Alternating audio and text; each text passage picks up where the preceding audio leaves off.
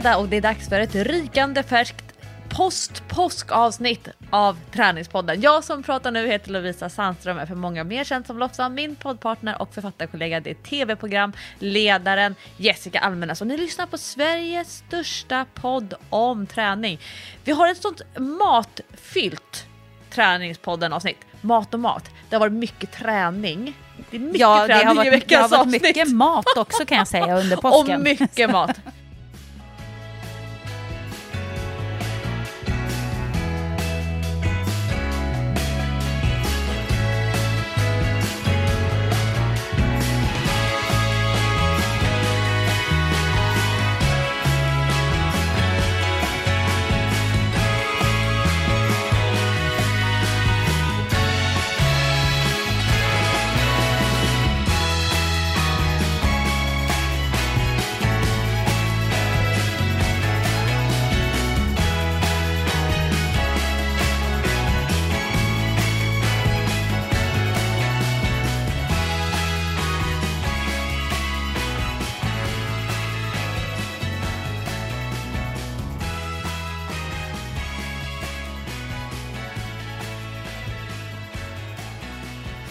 Jag- vet inte hur mycket är vi ska bättre prata än om all det. annan mat.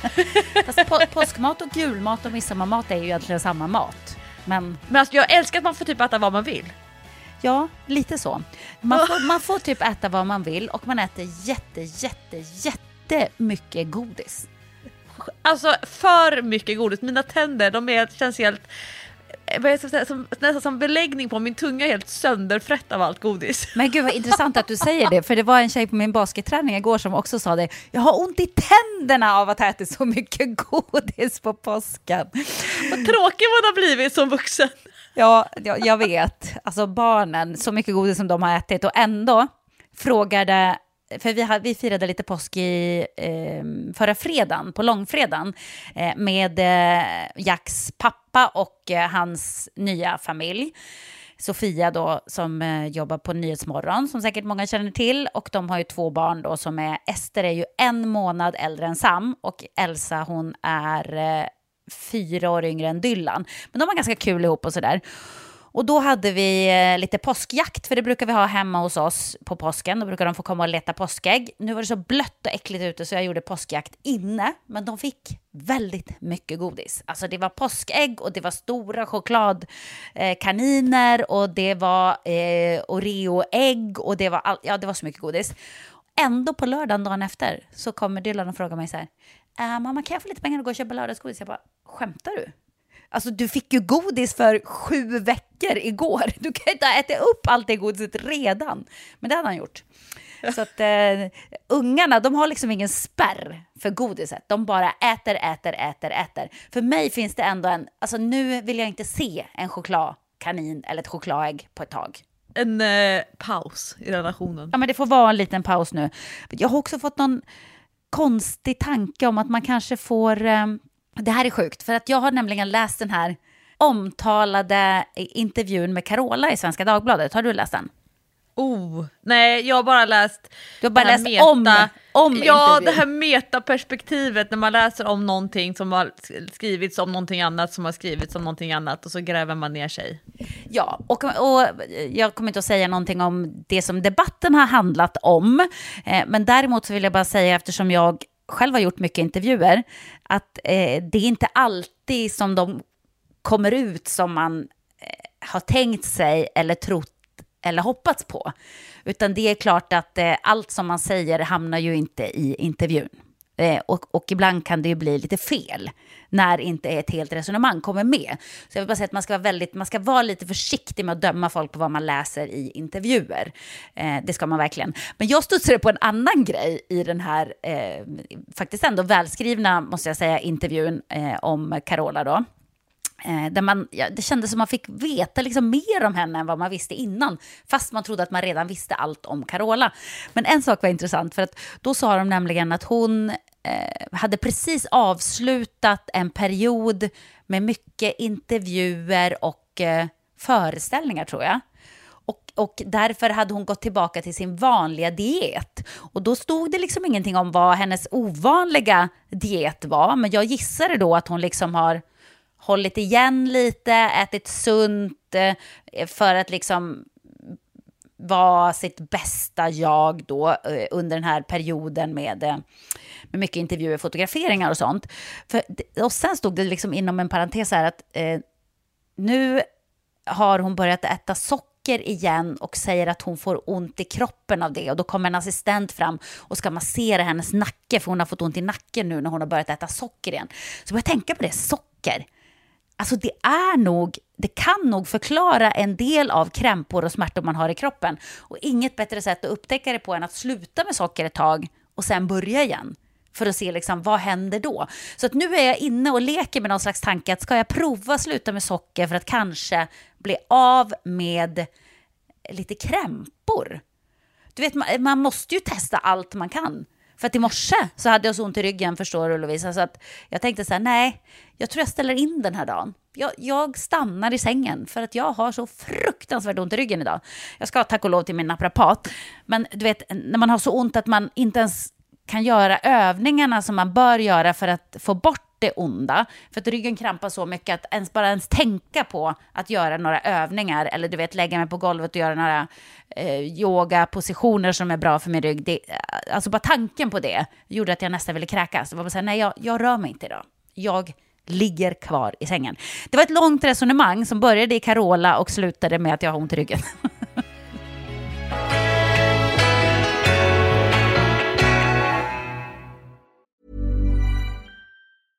Selling a little or a lot? Shopify helps you do your thing however you cha-ching. Shopify is the global commerce platform that helps you sell at every stage of your business. From the launch your online shop stage to the first real life store stage, all the way to the did we just hit a million orders stage. Shopify is there to help you grow. Shopify helps you turn browsers into buyers with the internet's best converting checkout. 36% better on average compared to other leading commerce platforms because businesses that grow grow with Shopify. Get a $1 per month trial period at shopify.com/work. shopify.com/work. Cool fact, a crocodile can't stick out its tongue. Also, you can get health insurance for a month or just under a year in some states. United Healthcare short-term insurance plans underwritten by Golden Rule Insurance Company offer flexible, budget-friendly coverage for you. Learn more at uh1.com. Jag som har koll på din Instagram tror ju att det finns en annan orsak till den här enormt trötta och slitna ryggen än socker.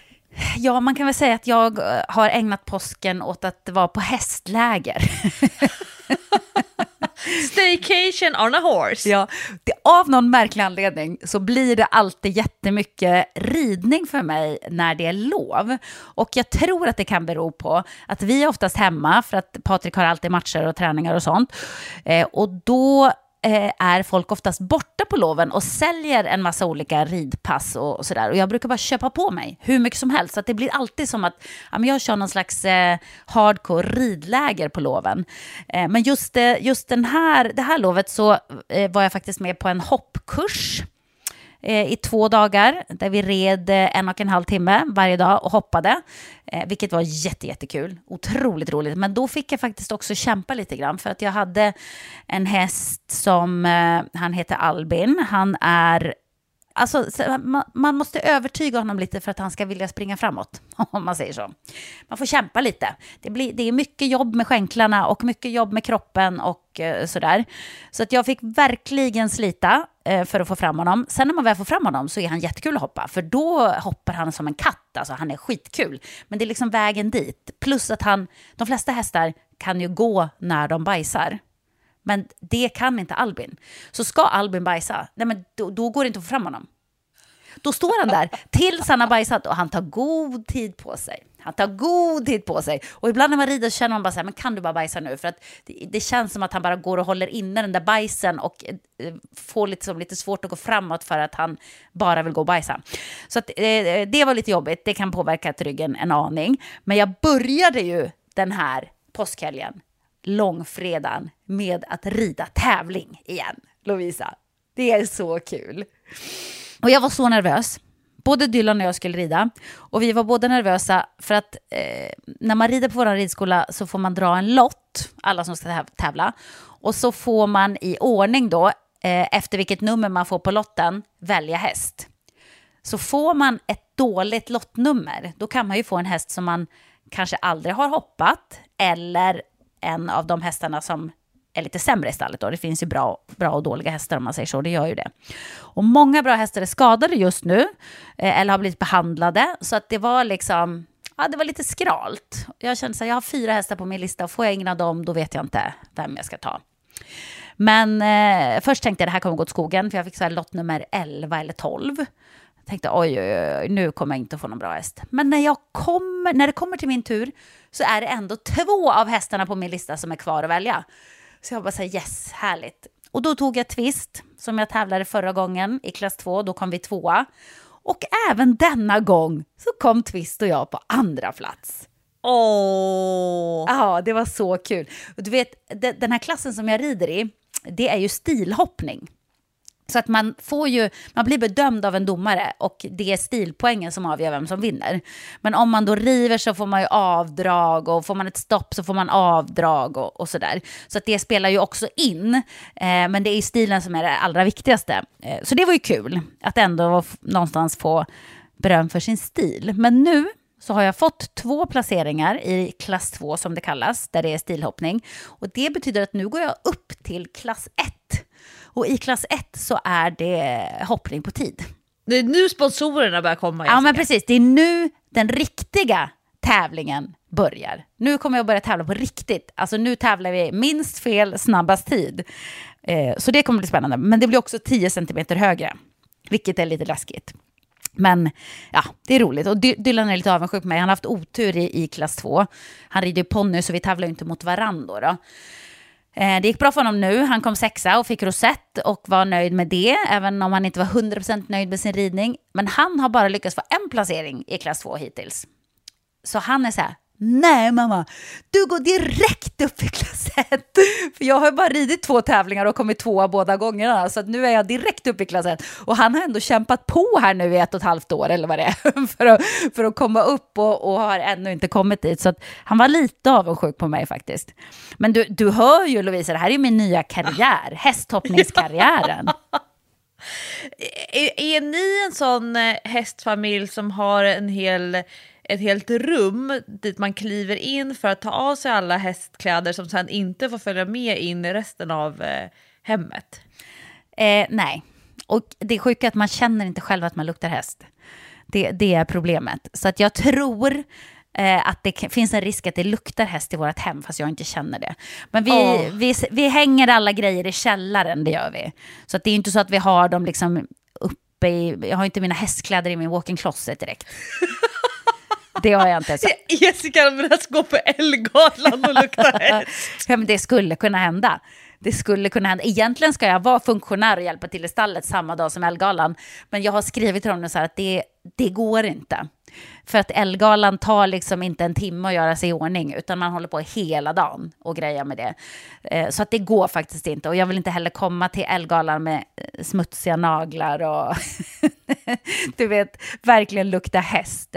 Men när jag var liten var det faktiskt som du beskriver. Då fick jag absolut inte gå in med mina hästkläder. Utan det var verkligen så här, du går och travar i garaget och går direkt in i duschen. För min mamma var otroligt känslig för hästlukt. Det tyckte hon absolut inte att vi skulle ha hemma. Vi, vi fotbollsfamiljer, vi är ju nojiga med de här små svarta kornen oh, som följer med överallt från konstgräsplaner uh. runt om i hela stan. Det mm. lägger sig överallt på så märkliga ställen. Så det finns ju olika grader av konsekvenser för idrotten. Vet du vad, och då har du inte ens eh, provat på handbollsklister på kläder. Alltså handbollsklister, på, det är omöjligt. Det är omöjligt. Du, jag vet inte hur många gånger jag tvättar Jacks eh, eh matchkläder. Det går inte. Alltså hans byxor, man kan ställa dem. Alltså de står hans shorts. De står upp själva. Det är så mycket klister. i Idol-juryn. Det, det, är orimligt! Ja, det är orimligt. Så fick jag ett tips om, eh, av en annan mamma, för jag frågade till slut så här, hörni, hur får ni bort klistret från kläderna? För jag såg ju att Jacks kläder var ju absolut värsta av allas på plan. Och de bara, ah, testa med olivolja. Aha. Så jag har tv- testat att tvätta med olivolja eller om det var matolja eller vad det var. Och det blir ju också ganska kladdigt överallt. Allting blir liksom oljigt och klibbigt och... Men det går ändå inte bort! Och jag kämpar och kämpar och kämpar med det där jävla handbollsklistret. Så att det finns ju liksom eh, olika utmaningar med att vara en idrottsfamilj som inte bara har med idrotten att göra. Mina eh, kläder har ju nu i och med att jag har kört årets första kanotpass, då luktar det gammalt Mälarvatten om kläderna. Uh! Inte, inte heller jättenice. Det, det känns som att Mälaren luktar ganska illa. Ja, och kanalerna där vattnet är ganska stillastående är ju värst. Uh. Tyvärr. Uh. Ja, hur får du bort den stanken då? Har du något tips? Ja, eh, jag får inte ta hem flytväst eller kapell eller någonting sånt. Allt det måste stanna kvar på klubben. Och sen är det bara in i tvättmaskinen. Jag använder olika typer av eh, sådana här sporttvättmedel. Mm. Så, Och nu kommer jag inte ihåg vad märket heter, men jag har beställt på Matsmart nu. De har ju också linnevatten och... Är det Washology du tänker på? Ja, Washology! Just det! För de använder jag också, de är ju skitbra. Och det här är inte sponsrat, utan det här, vi använder ju faktiskt detta. Washology by Victoria, för jag kom på att jag hade Ja, en sprayflaska här bredvid sängen. Doft Exakt. av harmoni, lavendel, det är linnevatten. Mm, Jag använder också deras sporttvätt. Eh, faktiskt, för då, då, det står på flaskan att man ska kunna tvätta i 30 grader och att det ändå ska bli rent. För sportkläder, alltså alla sportkläder tycker inte jättemycket om att tvättas i för höga temperaturer. Men om du har märkt det Lovisa med sporttröjor, sådana här i funktionsmaterial, Alltså, när de får en svettdoft, när den sätter sig i plagget, då spelar det ingen roll att man svettar. För den kan lukta gott, så tar man på sig den. Så fort man blir minsta lilla svettig så luktar man gammal unken gubbsvett. Det är precis som när man har helt, helt sproilans kläder på sig och svettas. Är det så? Är det med nya kläder också? Ja, men det, det är någonting, eh, jag tror, alltså sporttröjor och sportlinnen och sportbehåar som man använder för allra, allra första gången, då luktar, man, då luktar kläderna och en själv inte så gott. Jag tror att de har behandlade med någonting. Det här var verkligen ett sidospår. Eh, som, Ja, ja det var det. Men, men vadå? Alla som lyssnar på den här podden har ju någon gång upplevt bekymmer med att tvätta sina idrottskläder på, på ett eller annat sätt ja. Parfymbananer lägger vi i, sko, i skorna och no smell eller smell well påsar eh, kör vi i träningsskorna och sen så kör jag det här gamla klassiska lavendelpåse in i garderoben. Ja, jag har gett upp om mina basketskor. De stinker tyvärr. Gammal död råtta. Men det, det får vara så. Jag tänker att alltid skrämmer någon. Ja, henne vill jag inte vara nära på plan. She smells. I eh, förra veckans avsnitt av trä- Träningspodden så pratade vi om formcheckar. Och det känns som att du Jessica, du gjorde din formcheck när du red tävling. Det känns som att det var ett stort formcheckstest. Ja, alltså det beror på vad du exakt menar med form. Ja, är det stilformen då? Om det var det du ja, men alltså min rid, ridform, ja, den, den har varit faktiskt ganska bra. Det får man ändå säga.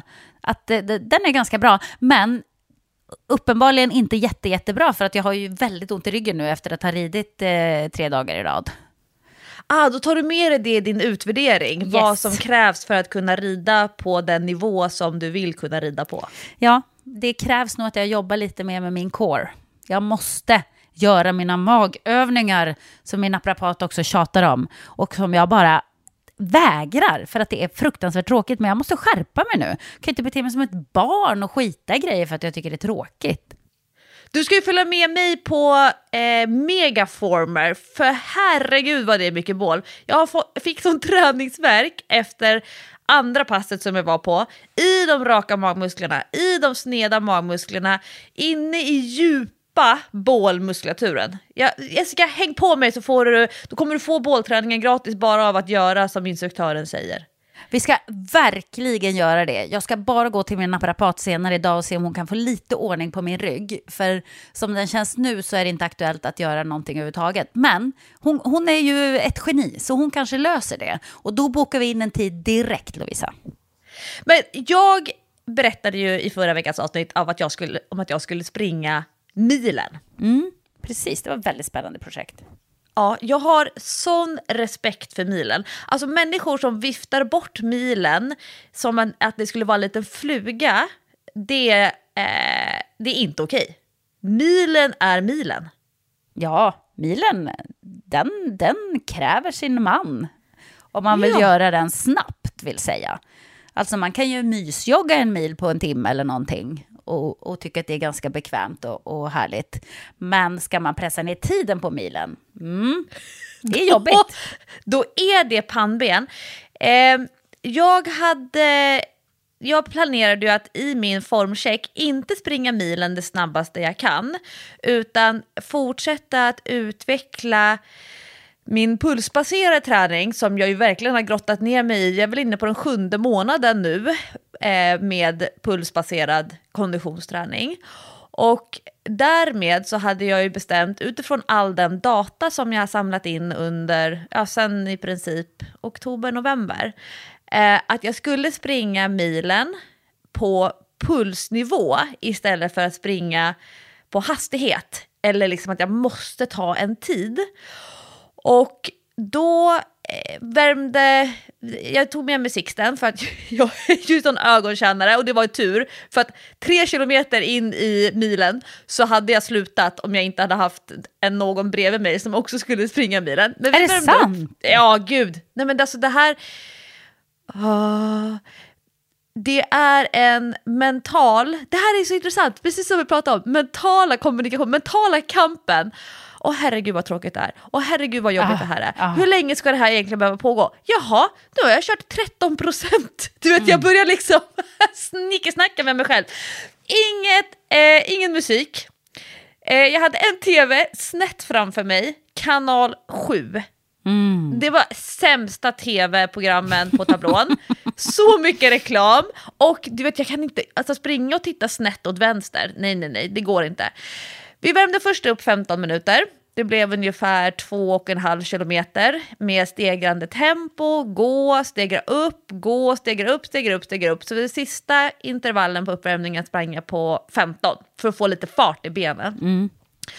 Och sen eh, är det ju alltid lite knepigt. Nu valde jag att gå på löpbandets distans istället för att gå på min klockas distans. Jag har, som i Apple Watch så finns det en, en funktion i träning som heter inomhuslöpning, men den är ju bara kopplad till stegfrekvens snarare, eller alltså armpendlingen.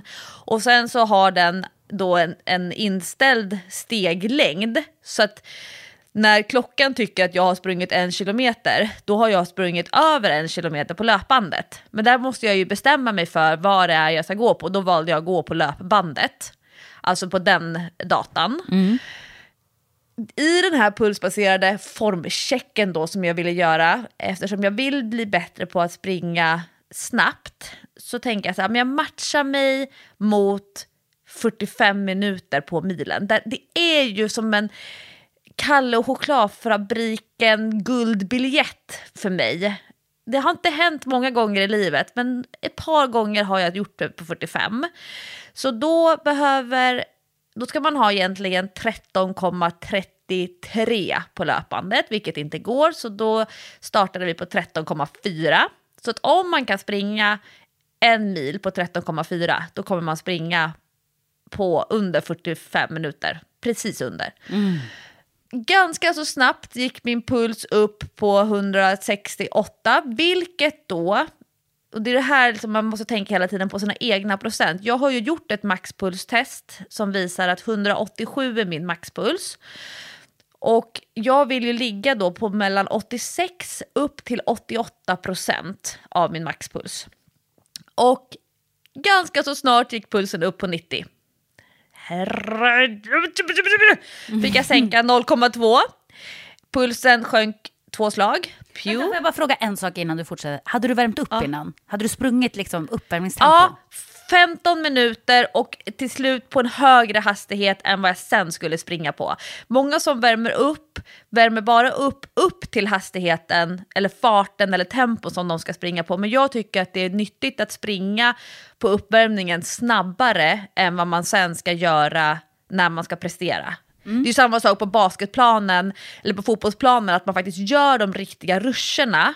Även om du kanske inte kommer ruscha ditt max-max när det är, är, inte ens på träning, eller så gör man det, men att man har varit uppe på högre hastigheter än vad man sen ska vara på när man tränar. Eh, jag gör ofta samma sak i styrketräningen också. Att jag kan bygga upp vikten, stegra upp vikten till högre, tyngre vikter än vad jag sen ska träna på.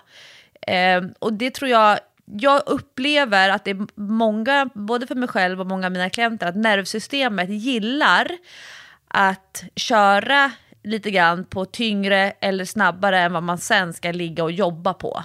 Att man liksom kalibrerar sig bättre. Yes, bra. Och det som jag var nyfiken på, och det, så det här kommer liksom lite reflektion och eh, jag tror att det här kan vara nyttigt för många att lyssna på, det var att när jag sänkte hastigheten då, bara 0,2, det är alltså inga stora sänkningar, då sjönk pulsen ett par slag. Och sen när jag hade sprungit typ tre minuter på den nya, lite, lite, lite lägre hastigheten, då gick pulsen upp igen till 90%. Och så sänkte jag 0,2, då sjunker pulsen igen och sen går den upp till 90%. Och så får jag sänka igen, upp på 90%, sänka igen, upp på 90%. Så den liksom, det, blev, det var som att pulsen sjönk för den nya lite lägre hastigheten, men sen kalibrerar sig kroppen upp till Ah. 90% igen. Så när jag sen närmade mig då den sista kilometern, alltså hjärnan tristess, jag räknade ut att jag tog 12 steg på 10 meter hela tiden. Jag räknade 12 steg, ah, nu har du passerat 10 meter. Räknade 12 steg, jaha, nu har du passerat 10 meter. Alltså, i, vad tråkigt. alltså ibland så hatar jag mig själv. Det gick inte så här att tänka, jag bara kanske ska tänka lite på jobb, kanske ska tänka ut ett nytt träningsprogram till maj, du vet så här. Sen bara nej, Nej, det 12 går steg, inte. 10 meter. Men då var jag nere på 10,9 i hastighet. Eh, sista kilometern och eftersom jag hade bestämt att jag skulle springa på puls, ja men då ska jag ju inte göra någon spurt utan då ska jag liksom ligga kvar där. Eh, när jag sen hade sprungit då prick 10 kilometer på löpandet, då eh, blev tiden 50 minuter och 15 sekunder. Snitthastigheten 11,94. Tempot 5 minuter och 2 sekunder eh, per kilometer. Och det som är intressant då, för jag jobbade ganska mycket med att hålla koll på min puls för ja, typ 7, 8, 9 år sedan. Och då, motsvarande känsla, alltså lite, lite, lite hållkänsla precis i övre delen av magen, lite ilande eh, anspänning i bröstkorgen och andningsmuskulaturen. Det hade jag på fyra eller fem slag högre arbetspuls då än vad jag har nu. Så ju äldre jag har blivit, desto lägre puls kommer samma trötthetssymptom på. Mm, intressant. Och det, det här hänger ihop då när man säger att maxpulsen sjunker med åldern. Att du får lägre och lägre maxpuls ju äldre du blir. Och för mig så blev det så tydligt att det som har varit på 174 symptom, alltså för mig 174 i puls, kommer nu på 170 i puls.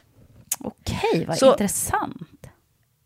det som jag nu då, för att Sixten han den knasbollen, det var första gången han skulle springa milen på löpband. Han skulle inte springa på puls utan han skulle springa på upplevd intensitet.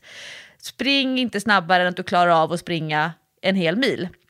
Han sprang på 47 och 30.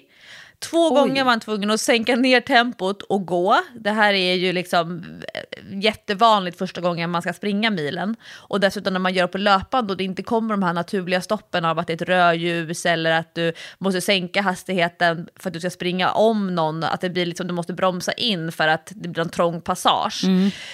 Och han sa efteråt, det här var mitt livs jobbigaste löppass. Och jag kontrade då som en tröst, det här gör man inte ofta. Nej. Alltså vi ska göra det här en gång till i september.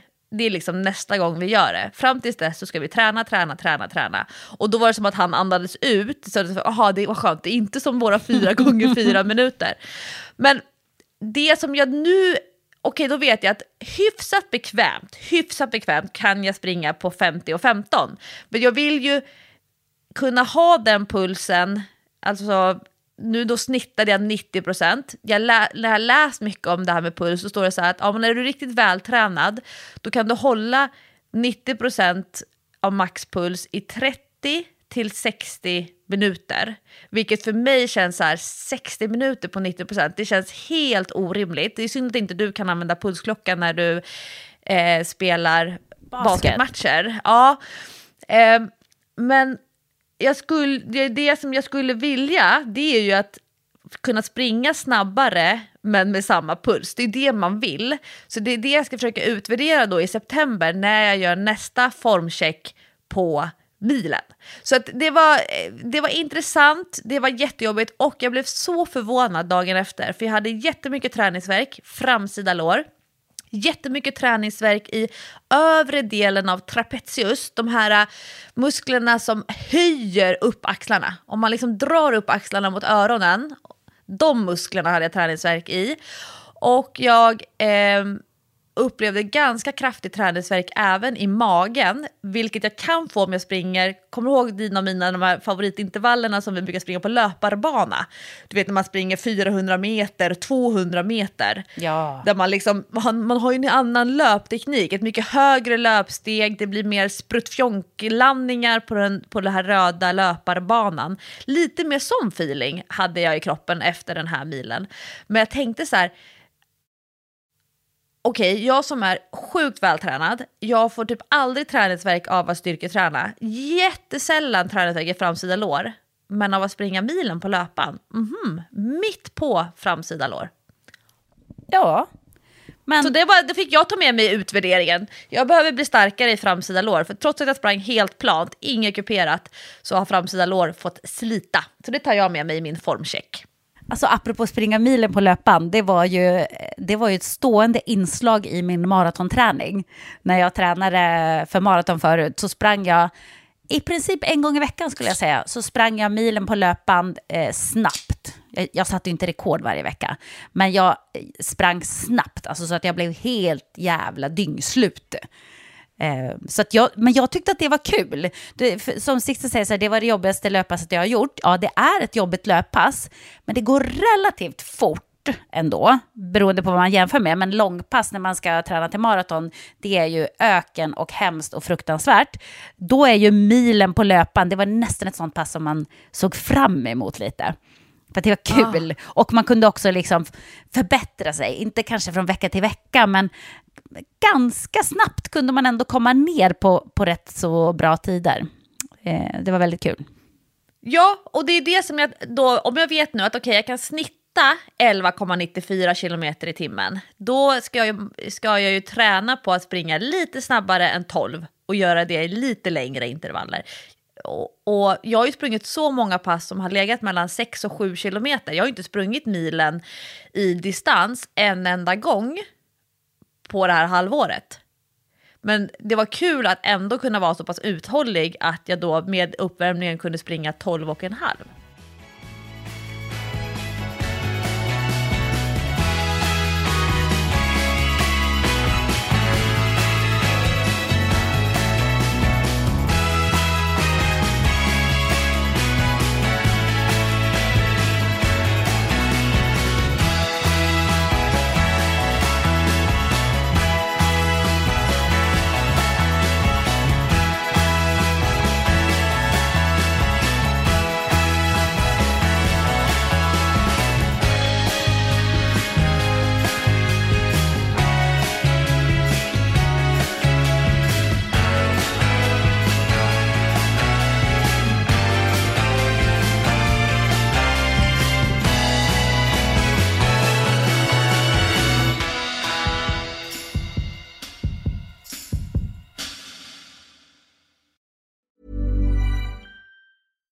If you're looking for plump lips that last, you need to know about Juvederm lip fillers. With Juvederm Volbella XC and Juvederm Ultra XC, your lip look, whether it's subtle or bold, can last up to one full year with optimal treatment and no additional maintenance. Find a licensed specialist and see if it's right for you at Juvederm.com today. That's J U V E D E R M.com. Add fullness to lips in adults over 21 with Juvederm Volbella XC or Juvederm Ultra XC. Do not use if you have severe allergies or a history of severe allergic reactions, or if you're allergic to lidocaine or the proteins used in Juvederm. Tell your doctor if you have a history of scarring or taking medicines that decrease the body's immune response or that can prolong bleeding. Common side effects include injection site redness, swelling, pain, tenderness, firmness, lumps, bumps, bruising, discoloration, or itching. As with all fillers, there's a rare risk of unintentional injection into a blood vessel, which can cause vision abnormalities, blindness, stroke, temporary scabs, or scarring. For full important safety information, visit juvederm.com. There's never been a faster or easier way to start your weight loss journey than with PlushCare. PlushCare accepts most insurance plans and gives you online access to board-certified physicians who can prescribe FDA-approved weight loss medications like Wigovi and Zepbound for those who qualify. Take charge of your health and speak with a board-certified physician about a weight loss plan that's right for you. Get started today at plushcare.com slash weight loss. That's plushcare.com slash weight loss. plushcare.com slash weight loss. Vi är även denna vecka sponsrade av Rusta och det passar perfekt för det är ju full vår ute nu. Man kan vara ute utan att ha dunjackor och tio lager kläder, det gillar man. Äntligen, äntligen! Varje vår tycker i alla fall jag att det känns som att det är ett helt nytt liv som börjar. Jag kan sitta ute, jag tycker om att känna solen värmer ansiktet. Och för mig är det liksom, det, det är ett njut. Älskar att vara ute. Och Rusta, det är vårens bästa vän för de har allt för det här nya livet, utomhuslivet. Ja, precis. Vi har ju tidigare berättat att Rusta har ett brett sortiment av i princip allt som du behöver till din uteplats. Och jag har eh, snackat mig varm om solcellsbelysning. Det tycker jag är kanon. Du var inne på ljusslingor och krukor, Lovisa. Men oavsett vad man behöver så får man mycket för pengarna hos Rusta när man ska förvandla och förnya sin uteplats. Hur är det hos dig Jessica? Har du några favoriter när du ska piffa upp er utomhusmiljö? Ja, men det har jag faktiskt. Jag gillar att det känns lite loungeigt. Så jag brukar ju satsa på att köpa någon ny utomhusmatta.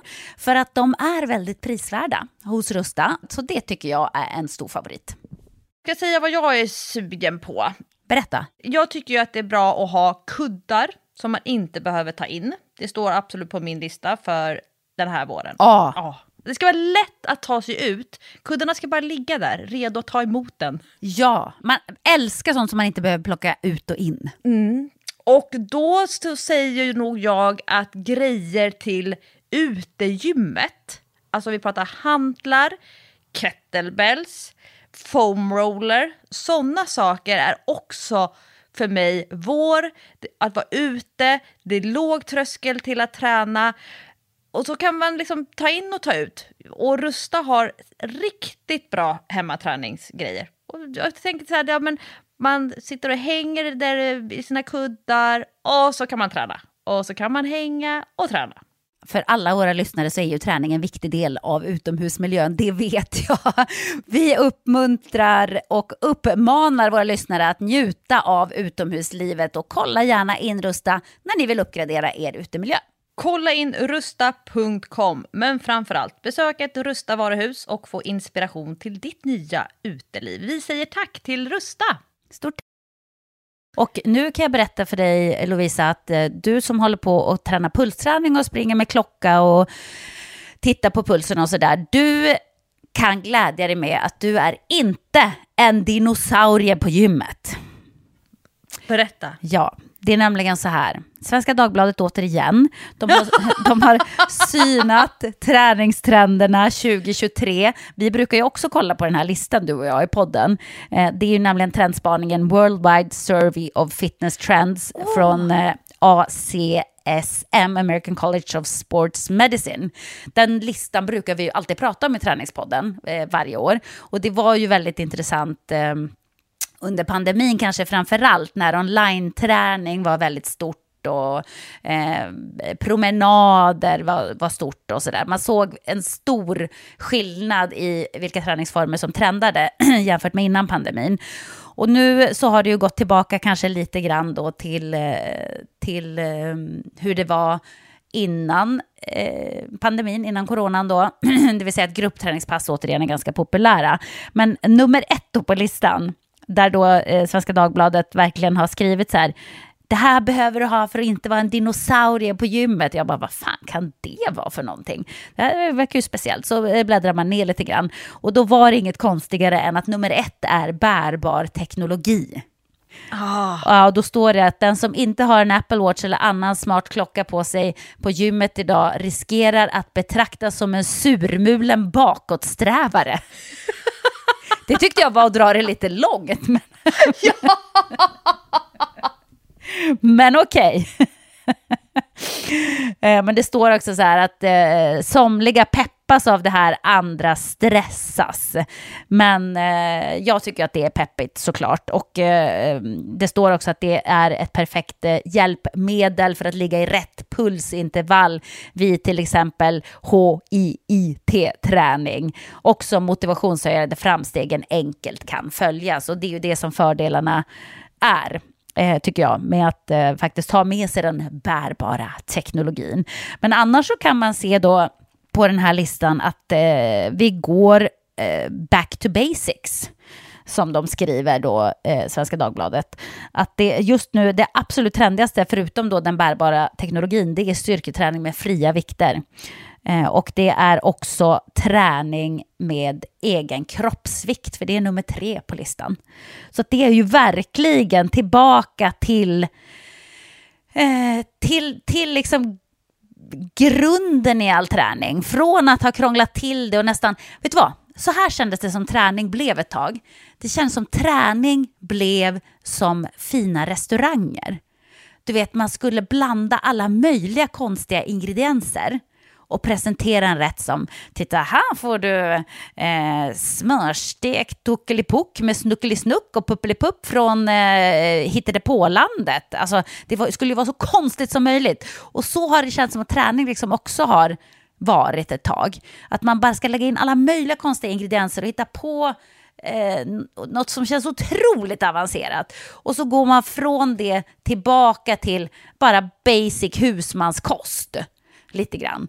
Eh, fattar du vad jag menar? Att, att, eh... Ja, men vad händer då med det här nya träningskonceptet som många premiumgym investerat i, eh, men också Friskis, det här e-gym, det är som maskiner, det är en display och så är det som Pac-Man där du gör latsdrag till exempel. Då är det en liten eh, boll som kommer rullande i en bana och så ska den där bollen äta upp andra små bollar. Så du lyfter armarna i latsdraget när bollen ska gå upp för att pricka och käka upp de här minibollarna och så drar du neråt i latsdraget, då, då sjunker den här bollen ner och äter upp nästa lilla pop, pop, pop, pop, pop, Alltså det är verkligen Pacman-träning. Vad händer med det konceptet då? Kommer det inte att slå igenom för allmänheten?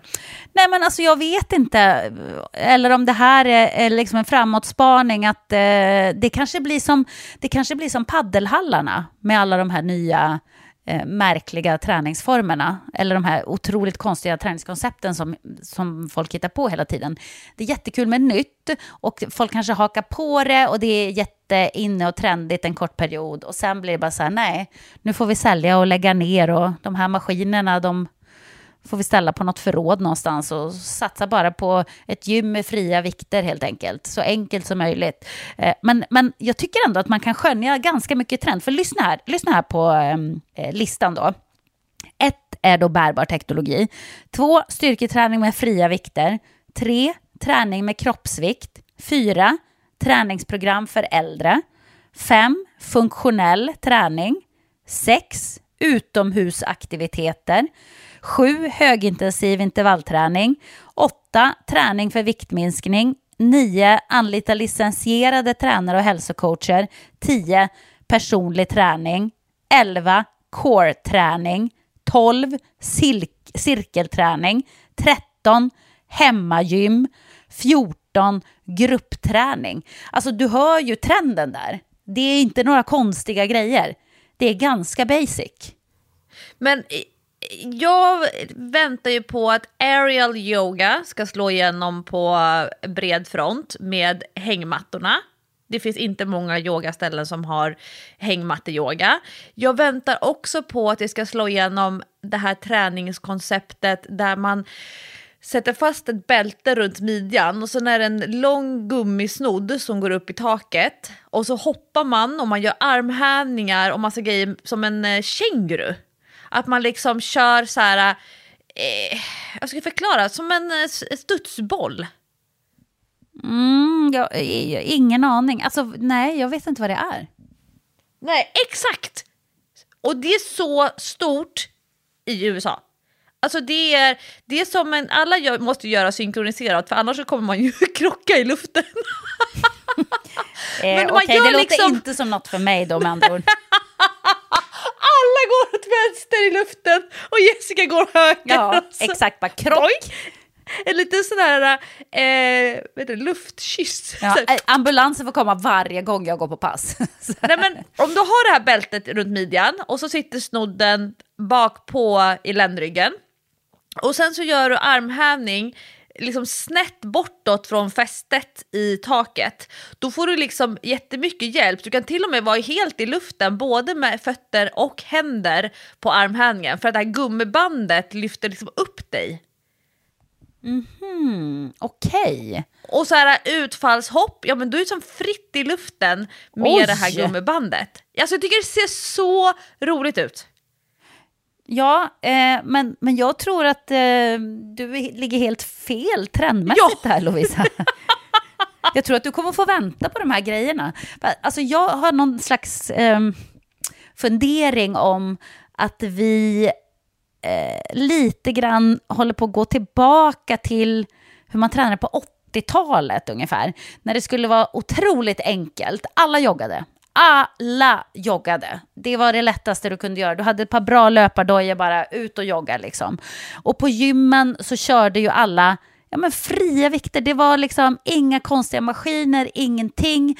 Man gymmade, eh, man stod på utegym och höll på. Du vet, tänk Muscle Beach på, eh, i Santa Monica. Oh. Jag tror att vi är tillbaka till det. Det är någonting med när det är oroliga tider. Om du tänker tillbaka på, på 80-talet, kalla kriget och så vidare. En oro för vad kommer att hända i världen, hur kommer allt att bli. Då vill man tillbaka till basics. Alltså, då vill, ja, det, då ska det vara enkelt. Allt annat ska vara enkelt. Och nu har vi liksom oro i ekonomin. Eh, tredje världskriget står för dörren, känns det som i alla fall, på flera håll i världen. Mycket är oroligt, eh, mycket är jobbigt. Då tror jag just att träningsformerna kommer komma tillbaka till basics. Och jag tycker att jag får lite belägg för det när jag ser den här listan över träningstrender 2023. Men vad intressant, för att i förra veckans avsnitt av Träningspodden så hade jag en liten cliffhanger. Ja, berätta nu. Ja. Cliffhangers är så dumt, för man glömmer bort att man har en cliffhanger. Men nu, det var bra att du kom ihåg det den här gången. Jag vet inte om du minns Jessica, för några år sedan då pratade jag i Träningspodden om att jag ville att någonting stort skulle hända. Mm. Och jag så här, hmm, kanske ska jag skaffa ett barn till? Kommer du ihåg det? Ja, herregud, vilken idé alltså. Ja, den, den idén den struntar du Den struntar jag Men jag hade ju också då tänkt att jag kanske ska plugga lite. Mm. Det tänkte jag. Jag tänkte också, skaffa ett barn till eller plugga. Mm. Ja men det är ändå likvärdigt, eller? Men nu, nu tog jag, det där rann ut i sanden förra gången jag var inne på det. Eh, alltså både barnafödandet och pluggandet. pluggandet. Men jag har anmält mig till några kurser för höstterminen 2023. Oj vad kul, berätta! Ja, och då, då kommer jag med massa reservationer här. För ett, eh, jag är inte säker på att jag är behörig till, till allt jag är sökt. Mm. Två, jag är inte säker på att jag kommer in på allt jag sökt. Alltså, eh, Högskoleverket eller ja, antagning.se som är liksom den stora plattformen för högskolestudier nu. Eh, den la mig på en av kurserna som jag sökt, där, där jag då glasklart är behörig, då la de mig i högskoleprovsurvalet. Jaha.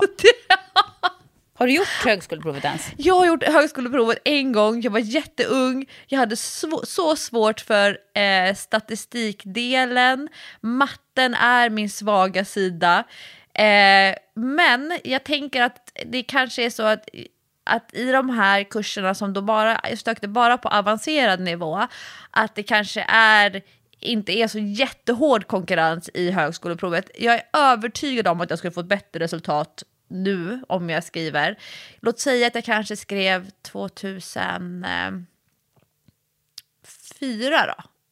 Eller 2005. Alltså det, jag har ändå lärt mig ganska mycket av att leva sedan dess. Um, men då, en av kurserna som jag har sökt eh, bygger lite grann på just det här med eh, wearables, alltså den här bärbara teknologin. Um, men också om man tänker sig alla träningsappar um, och optimering, alltså att jobba med dataanalys för träning.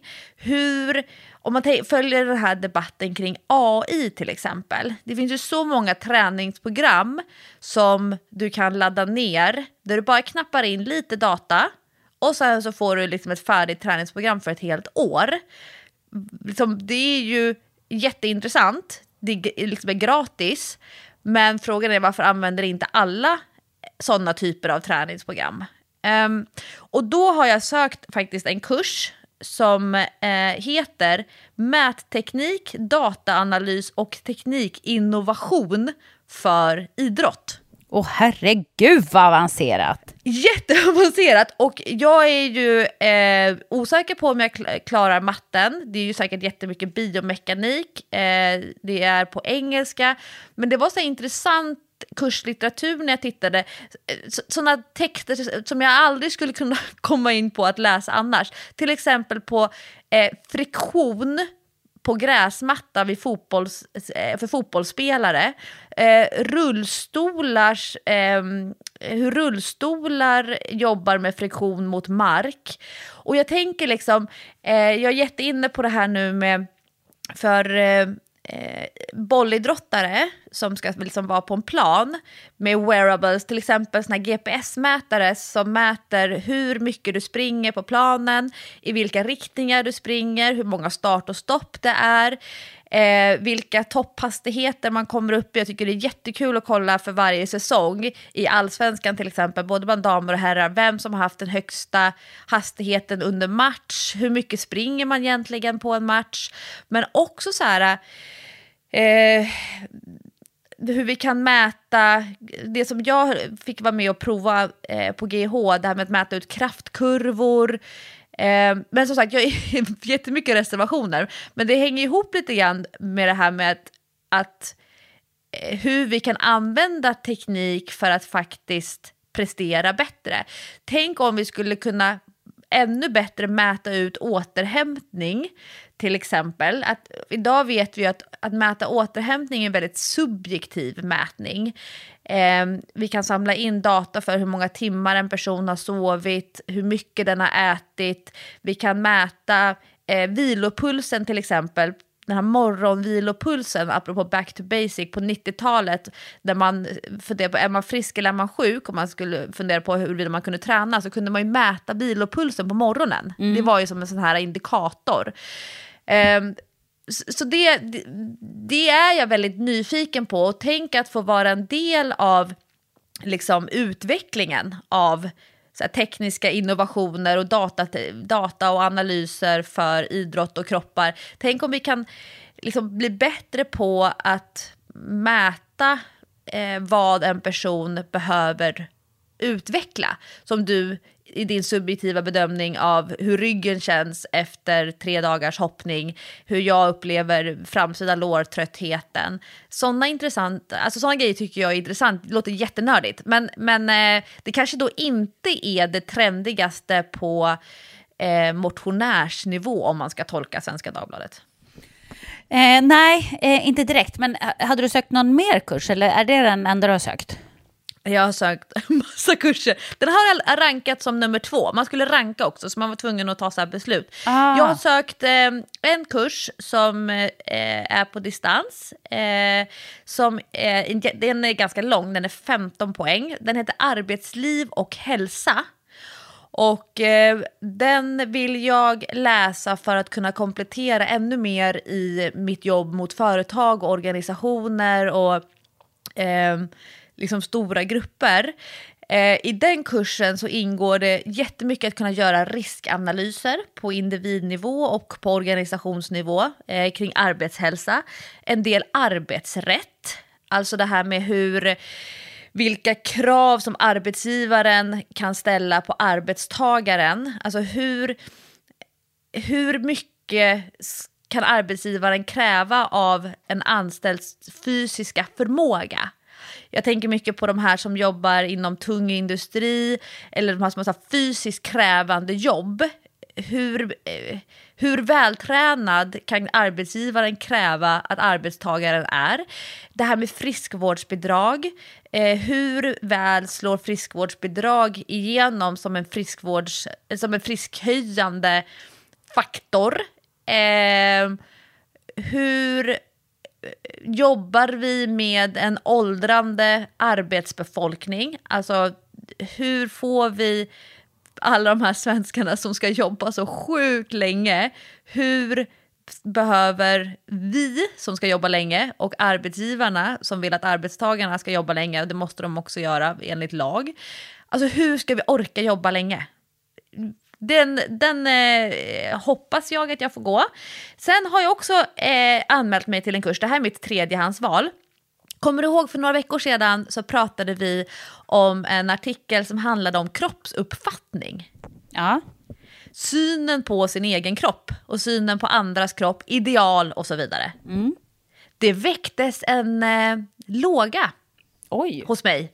Så jag har sökt en eh, kurs som heter Kroppsuppfattning och hälsa för ett hållbart samhälle. Oj! Herregud, alltså du är så seriös. Ja men jag, jag, kom, jag vet ju, kom jag in på alla kurser så kan jag inte läsa allihopa, men jag, då måste jag ju stryka lite grann.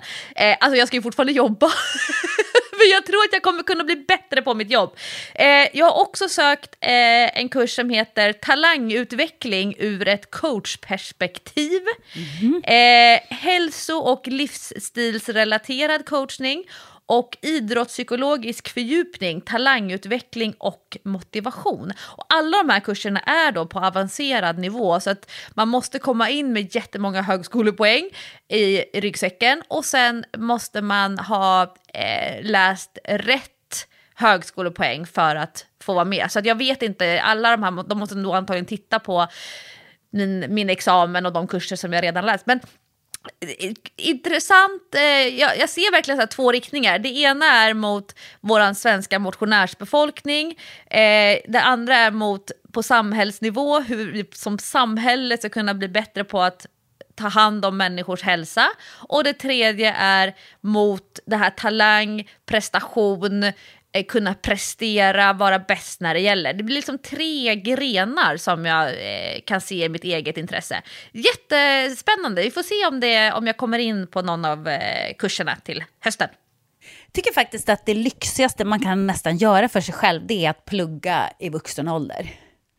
Att få, eh, när man får använda hjärnan, få lära sig något nytt och eh, när man kanske kan välja utifrån det man faktiskt är intresserad av och inte bara så här som man valde när man precis hade gått ut gymnasiet. Ah, var, var, kan jag få ett bra jobb? Vad ska jag plugga för att få ett bra jobb där jag kan tjäna mycket pengar? Så, så det är ju en anledning till att jag trampade fel några gånger när jag började plugga. Jag började liksom, jag kom in på juristlinjen och jag började med att plugga ekonomi och du vet, det var bara så här, nej men det här, eh, de här grejerna är inte för mig. Nej. Eh, och så hittade jag liksom rätt med mediagrejen där och, och eh, kommunikation och journalistik och så. Där, där kände jag att det här var ju det jag skulle ha gjort från början. Men det är svårt att veta då. Men det roliga är så här, nu vill du ändå jag ser ju ändå en, en, slags koppling till ditt yrke. Det här kommer du kunna använda i ditt jobb, den här, de här nya kunskaperna som du då kommer att lära dig om du kommer in på någon av de här kurserna. Men du vet, när jag skulle plugga då, kommer du ihåg när jag kom in på latin? Nej men just det! Men jag, fick, jag kom ju in på latin på distans, jag vill så gärna läsa latin, det har jag velat i hela mitt liv. Men det, jag fick faktiskt inte gå det för Patrik, för han var bara så här, du har så mycket att göra. Jag jobbade jättemycket då. Han bara, det, det går inte. Du kan inte ta på dig att du ska läsa latin på distans. Det är liksom svårt också. Så jag fick inte det. Och i år, så jag var väldigt nära att också söka kurser. Och nu kommer du att dö när du, när du hör vad jag tänkte söka. Jag tänkte söka eh, en kurs om ufon. som jag skulle gå. Skitintressant kurs på distans. Eh, Evidensbaserad. ja, verkligen. och då skickade jag till min syra, bara, jag tror jag ska läsa det här, ska du med? Hon bara, eh, hallå, vad är du för foliehatt egentligen? Så du kan inte gå en kurs om ufon. Jag bara, det kan jag väl visst göra, det är ju superintressant att lära sig mer om ufon och rymden och sådär. Men jag sökte inte. Men det, det kanske händer, jag blir lite inspirerad av dig nu. Nu är det väl för sent att söka till hösten, men får bli till nästa vårtermin då kanske. Ja, alltså jag tänker på det med, eh, med hjärnan. Eh, alltså den här stimulansen i... Eh, alltså jag kan sakna att plugga på så sätt att det var någonting att checka av förvärvad kunskap, att man inhämtar kunskap. Eh, och jag, har, jag tror jag har pratat om det flera gånger i Träningspodden, att jag kan så här, ångra att jag inte var mer seriös i mina studier efter gymnasiet. Mm. Att jag inte engagerade mig mer, att jag inte kunde mer eller hade mer erfarenhet av mig själv och vad jag går igång på.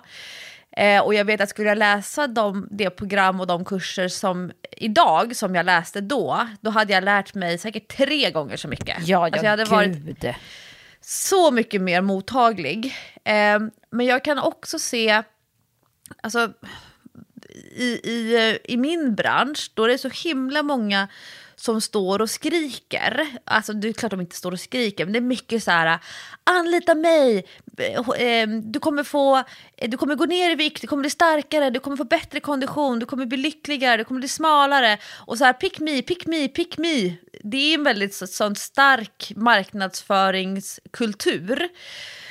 Eh, Medan jag själv känner efter att ha jobbat så oerhört många år nu i träningsbranschen och hälsobranschen att så här, kan känna att det är ingen idé att stå och skrika ut som coach eller PT, pick me, pick me.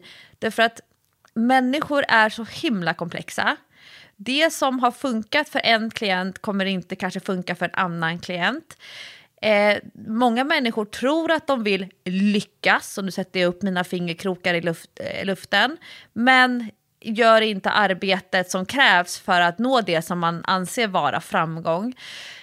Um, och därför kan jag känna så här att att plugga för mig innebär både att bredda ut och se helheten. Vi har enormt mycket kunskap om träning, vi har enormt mycket kunskap om kost, vi har enormt mycket kunskap om sömn, om hälsa, om livsstilsfaktorer. Vi har liksom hela paketet, vi har hela lösningen framför oss. Men sen så saknas det eh, att göra det, det saknas pengar, det saknas eh, stöd, det saknas massa grejer. Och då funkar liksom inte riktigt det här pick me, pick me, att alla coacher står ut och skriker så.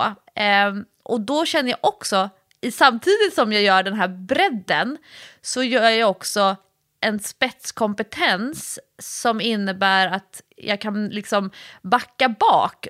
Alltså att, att backa bak genom att spetsa. Mm. Och det tycker jag känns kul när jag, precis som du, är väldigt senior i, just min bransch. Du är ju väldigt senior i din bransch. Jag kan träffa någon som jobbar som är någon utredare på kommunen som är väldigt senior i sin bransch. Och då kan man se på saker på ett helt annat sätt än att komma med de här färdiga, enkla lösningarna som såklart funkar på pappret men som ändå inte går att genomföra av olika skäl.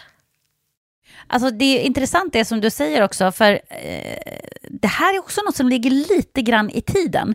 Eh, om man tittar återigen på den här listan då, trendlistan, så punkt nummer nio är då anlita en certifierad PT. Eh, och då, då, skriver också Svenska Dagbladet att ny forskning visar att risken att drabbas av smärta är större med oerfarna PTs, vilket ju absolut är rimligt. Och då är det svårt kanske att sålla när alla står och skriker pick me, pick me och man, man ser liksom dramatiska bilder på eh, före och efter och resultat och, och sådär och kanske blir lite förblindad av det. Och det här tyckte jag också var intressant att Eh, enligt då, eh, den här undersökningen så är det en växande trend att fitnessbranschen trycker på för en reglering av PT så att det ska bli en skyddad yrkestitel på samma sätt som till exempel fysioterapeut och dietist. Att du kan liksom inte kalla dig PT om du inte har eh, en viss utbildning eh, eller, eller vissa punkter som krävs för att du ska få kalla dig PT. Vilket jag kan ändå tycka känns rimligt för att då får du någon slags eh, ehm, försäkring att den här personen faktiskt har koll på vad den gör?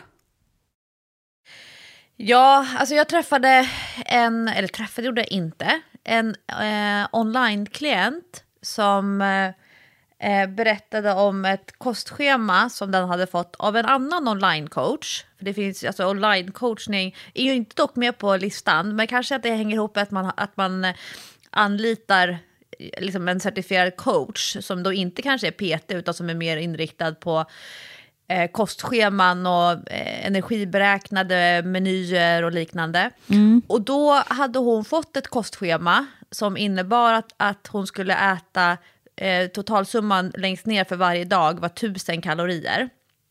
Och var tionde dag så var det 2000 kalorier, för det var det som var då ätardagen. Eh, och, då, och det hade ju, eh, det här kostschemat som eh, online-klienten då hade följt hade inte funkat. Alltså hon orkade inte träna, hon gick inte ner i vikt, eh, blev inte snabbare, blev bara liksom jävlar vad jobbigt det är att ha det här kostschemat. Och, eh, men hon trodde då att hon åt för mycket. Alltså Lovisa, jag skulle vilja ha ett kostschema som är för 800 kalorier. Mm. Och då tänker jag, när jag tittar på sånt där kostschema för 1000 kalorier om dagen, så tänker jag så här, ett, om du inte har ätit, eller om du har ätit enligt det här kostschemat 1000 kalorier om dagen och inte har gått ner i vikt, då är det nog fel på din kropp. Antagligen så äter du mer än vad kostschemat säger, för att vuxna människor som äter tusen kalorier, friska människor, de kommer att gå ner i vikt. Mm. De kommer gå ner i vikt, i muskelmassa, de kommer gå ner i fettmassa. De, kroppen kommer liksom att bli mindre. Men om du samtidigt tänker att du ska träna på de där tusen kalorierna, alltså att du faktiskt ska eh, ta i i gymmet, för det vet man till exempel att Ska du äta mindre kalorier än vad du gör av med, då måste du styrketräna ordentligt för att inte förlora muskelmassa. Mm. Och vi vet ingen människa vill förlora muskelmassa, även om du tror och tänker så här, ja men jag är så himla stor, det skulle inte göra någonting om jag tappade lite muskler, om det innebar att jag samtidigt tappade fett, så vill man inte förlora muskelmassa. Uh, och det andra som jag tänker, hur jädra roligt kan det vara att gå runt med ett kostschema i handen och hela tiden synka i mobilen att du inte äter för mycket? Plus den där 2000 kaloriers dagen, den kan säkert vara 3, 3,5, 4 000 kalorier för du är så sjukt hungrig och ja, sugen ja. och längtar efter den här tionde dagen. Um, och de allra flesta människor som har ett kostschema, till exempel då på 1000 kalorier, det kommer inte vara ett, ett kostschema som går att kombinera med träning. Och de allra flesta människor vill ju känna sig pigga, glada och orka träna. Man kommer inte få en ökad träningsmotivation av att äta 1000 kalorier om dagen. Du kommer ju vara ganska trött mm, och stingslig. Exakt. Ehm, och jag tror att det är liksom få väldigt erfarna coacher som skulle ge ett sånt kostschema. Eh, vi vet till exempel att evidensen för att en människa ska hålla i ett kostschema är väldigt låg. Alltså människor tenderar att lämna sina kostscheman som de har köpt. Eh, vi vet också att eh, människor som eh, ska äta utifrån regler som någon annan har bestämt tenderar till att göra förändringar. Alltså om det var rimligt att man skulle äta enligt det där kostschemat under lång tid, då hade man ju antagligen redan gjort det. Det är ju liksom, ju längre ifrån din befintliga kostrutin eller kostregim eller vad man ska kalla det för, desto lägre sannolikhet att du kommer orka hålla i det. Mm. Um, och det är inte särskilt roligt. Så jag tänker så här, när du ska ta bort allt socker, Jessica, mm. då måste du tänka att du, okej, okay, men om, om jag har ätit socker motsvarande 1000 kalorier om dagen, ja då måste man ju ersätta med någonting annat så att man inte bara går in lågt. Man måste ju äta någonting mer än att bara utesluta, eller att göra sin ändra förändring, att ta bort allt socker. För att då finns det ju risk att man äter för lite flera dagar och äter för mycket den här dagen när man får äta mycket och kroppen kommer att svara om du äter för lite med att du blir deppigare, orkar inte träna, får inte de träningsresultaten som man skulle kunna få. Och det är ju det som jag tänker så här, den här certifieringen, jag är inte så himla påläst exakt, det finns ju olika certifieringssystem, men man måste ju tänka att det ska vara rimligt. Eh, det program man får av sin coach eller de kostråd man får av sin coach, det ska väl ändå vara rimligt Rimligt är ganska bra begrepp och då går man ganska långt ifrån pick me, pick me, pick me. Ja, eh, och eh, också som du säger, det, eh, det är ju också väldigt eh, personligt. Som jag hade ju en, kompis här som följde något slags program eh, här nyligen, där hon åt ganska lite och hade någon träningsprogram hon skulle göra varje dag. Men hon hade dessutom basketträningen. Och den var liksom inte medräknad i det här. Så det som hände då var att hon blev ju supertrött, orkade ingenting. Noll energi liksom. Ehm, och då ja, så skruvade de upp lite grann maten och sådär, men jag vet inte om det funkar ändå. Så det är så himla många olika faktorer man måste räkna med på sånt där och då måste man ju faktiskt ha koll. Det måste man faktiskt ha. Det, jag har faktiskt undrat en grej, för det är så otroligt många som kör nu sina egna sådana här online coachningsgrejer och här får du ett program och det här kommer funka, bla bla.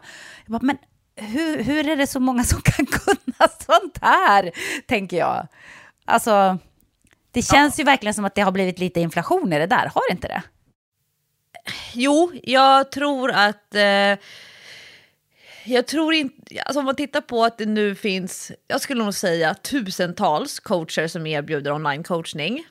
Och jag tror inte att marknaden har i samma form eller samma volym expanderats procentuellt sett. Utan jag tror att det är ungefär samma människor, samma klienter som alltså byter runt mellan online-koncept. Um, och uh, de allra flesta online-coacher kör ju ett copy-paste-upplägg. Alltså att man skapar en pdf eller ett eh, träningssystem, ett kostschema eh, och sen copy-pastar man det till väldigt många människor samtidigt. Eh, kanske inte att man tar så himla mycket hänsyn till just den här individen som till exempel vill spela basket eh, också. Eller Eh, Ehm, att man faktiskt tycker om att sitta och äta middag med sina barn på vardagskvällar, samma mat. Alltså det, då, då, behöver man liksom göra massa avsteg ifrån. Men jag tror den procentuella ökningen av online-coacher på svensk träningsmarknad eh, matchar inte den procentuella ökningen av kunder som vill anlita online-coach. Det är faktiskt lite mm, intressant, men man kan väl bara uppmuntra med att liksom göra ordentlig research om man vill hoppa på det här, och så att man inte bara kastar alla sina pengar i sjön, tänker jag. Ja. Eh, apropå sjön, jag ska åka till, eh, jag ska vara på Bosön i helgen. Och du är väl på Bosön hela tiden? Ja, oh, ja. Oh. Jag, ska, jag anordnar träningsläger för ungdomar 10 till 17 17 år tror jag det, det yngsta och den äldsta är. Nationalarenan kallar ju jag det för, det är väl inte svensk nationalarena, det är väl Friends Arena som är eh, nationalarenan. Men älskar Bosön, så där ska jag hänga i helgen. Eh, och jag ska... Jag ska spela basketmatch om jag får ordning på min rygg. Om jag får ordning på min rygg så, så ska jag också försöka boka in en, en eh, träning där med dig. Jo! Träna detta eh, häftiga koncept. Annars så blir det faktiskt en lugn helg. Det sjuka är att eh, vi är typ lediga. Hela familjen, det är jättekonstigt. För pa Patrik har ju gått till semifinal nu med Hammarby i handboll. Och de eh, vann med 3-0 i matcher i kvartsfinalen. Och nu är inte semifinalen förrän om tre veckor. Och, och han har gett gubbarna lite ledigt här några dagar. Så att han var så här, vad ska vi göra? Ska vi åka bort? Jag bara, eh, nej. Nej, plötsligt var det jag som var bakåtsträvan i vår relation. För nu vill jag bara vara hemma och fortsätta med det som påbörjades under påsken, nämligen vårstädning. Har städat hela uteförrådet som är under vår eh, eh, veranda. Det är städat, står nu på uppfarten, väntar på att bli hämtat av någon tjänst som vi får anlita för att göra det, för vi kan inte köra iväg det själv. Jag har fixat häcken. Häcken har liksom, jag har känt att ah, grannarna, de, de tittar med onda ögon på oss här nu. För att våran häck har liksom under, eh, på vintern så tryckte snön ner häcken så att den la sig ner och sen frös det på där och så skottade de ovanpå häcken så att häcken har liksom inte ställt sig upp så att våran häck har legat ut över halva gatan liksom. Så man har inte kunnat parkera där och man har inte kunnat mötas där två bilar eh, och man har inte riktigt kunnat gå på, på trottoaren som är precis utanför oss på andra sidan. Eh, så jag har liksom känt så här, jag har knappt vågat hälsa på mina grannar, för jag har känt att oj, oj, de, de gillar inte det här med den här jävla häcken. Men så har man varit tvungen att vänta in ändå, för att det är ju en viss tidpunkt man ska klippa häcken för att den inte ska bli förstörd. Och snön var tvungen att försvinna, för det gick liksom inte att få upp den när snön låg på. Men nu har jag tagit tag i detta, jag har börjat med det projektet. Det kan också vara en anledning till mitt ryggont. Ja, jag tänkte samma. Ja, för det är inte den mest ergonomiska position man står i när man klipper häcken. Och när jag har laddat batteriet från min sån här eh, elektriska häcksax, eller som går på batteri då, när det batteriet måste laddas då eh, hela tiden, för man kör på tills batteriet tar slut och så måste man ladda, då har jag kört med manuell häcksax. Har du testat det någon gång? Alltså det, det är jobbigare än alla gymmaskiner du någonsin kan tänka dig. Det är som den här eh, gamla TV-shops träningsredskapet. När du tar, det är som en eh, spruttfjonkfjäder i mitten Ja. och så tar du, tar du två handtag och så ska du så här, trycka ihop dem Ja. och, och släppa ut. Trycka ihop dem, släppa ut. Det, det är ungefär eh, att köra med häcksax som så. Det är riktigt, riktigt jobbigt. Så att det kan också möjligen vara en anledning. Men nu måste jag ju göra klart det. Så att jag får väl, eh, jag vet inte, får gå till naprapaten, få en snabb lösning och sen ställa mig med häcksaxen igen helt enkelt. Jag har faktiskt en eh, PT-klient där vi nu har lagt in tre gånger fem minuter lyfta otympliga objekt i träningen varje vecka inför jordplanteringen. Ja. Hon ska bära de här jordsäckarna och konka upp dem eh, nu när kärlen släpper och det är dags att börja odla. Så vi har lagt in tre gånger fem minuter bära otympliga objekt. Ja, men jag köper att det behövs, för att det är, man märker det när man sätter igång, att det där är rörelser man inte gör annars och det är muskler som man inte riktigt använder. Och det är ju inte så att när man, när man håller på i trädgården så tänker man ju inte på sånt som man gör på gymmet. Att man ska liksom böja sig på rätt sätt och böja på knäna när man lyfter och du vet, sånt som man är jättenoga med när man tränar. Är man inte riktigt lika noga med i trädgården. Det var samma, samma gäng som fick eh, ont i ryggen när de skottade snö i vintras. Exakt, det är också en klassiker. Ja, så att jag kan bara, låt mig bara säga att ni som inte har börjat med era trädgårdar ännu, för er som då bor i hus, eh, gör någon slags förebyggande övningar. Jag vet inte exakt vilka. Eller ta det lite lugnt, för att oj, oj, oj, det är som att vara tio timmar på gymmet att stå ute i trädgården i två timmar.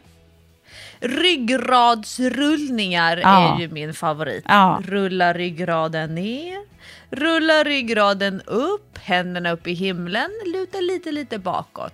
Rulla ner hela vägen ner, tippa över med, med händerna åt ena sidan, utsidan av foten, trippa över med händerna till andra sidan, utsidan av foten, in i mitten, rulla upp, händerna upp i himlen, luta lite bakåt, kommer till mitten, luta lite sida, mitten, andra sidan, mitten, rulla ner. Gud vad, vad härligt det var, bara lyssna på din röst.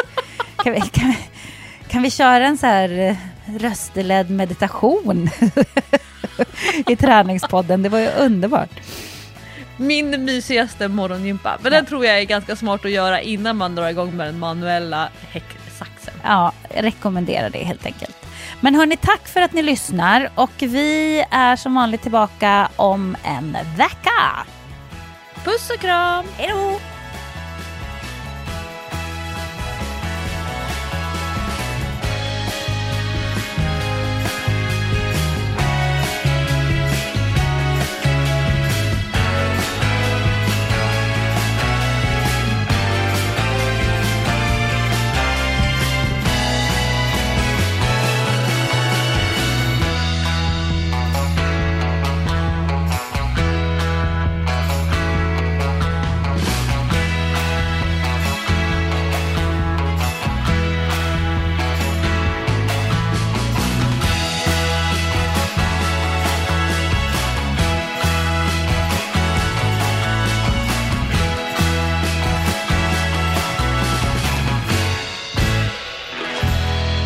Träningspodden produceras av Sandström Group.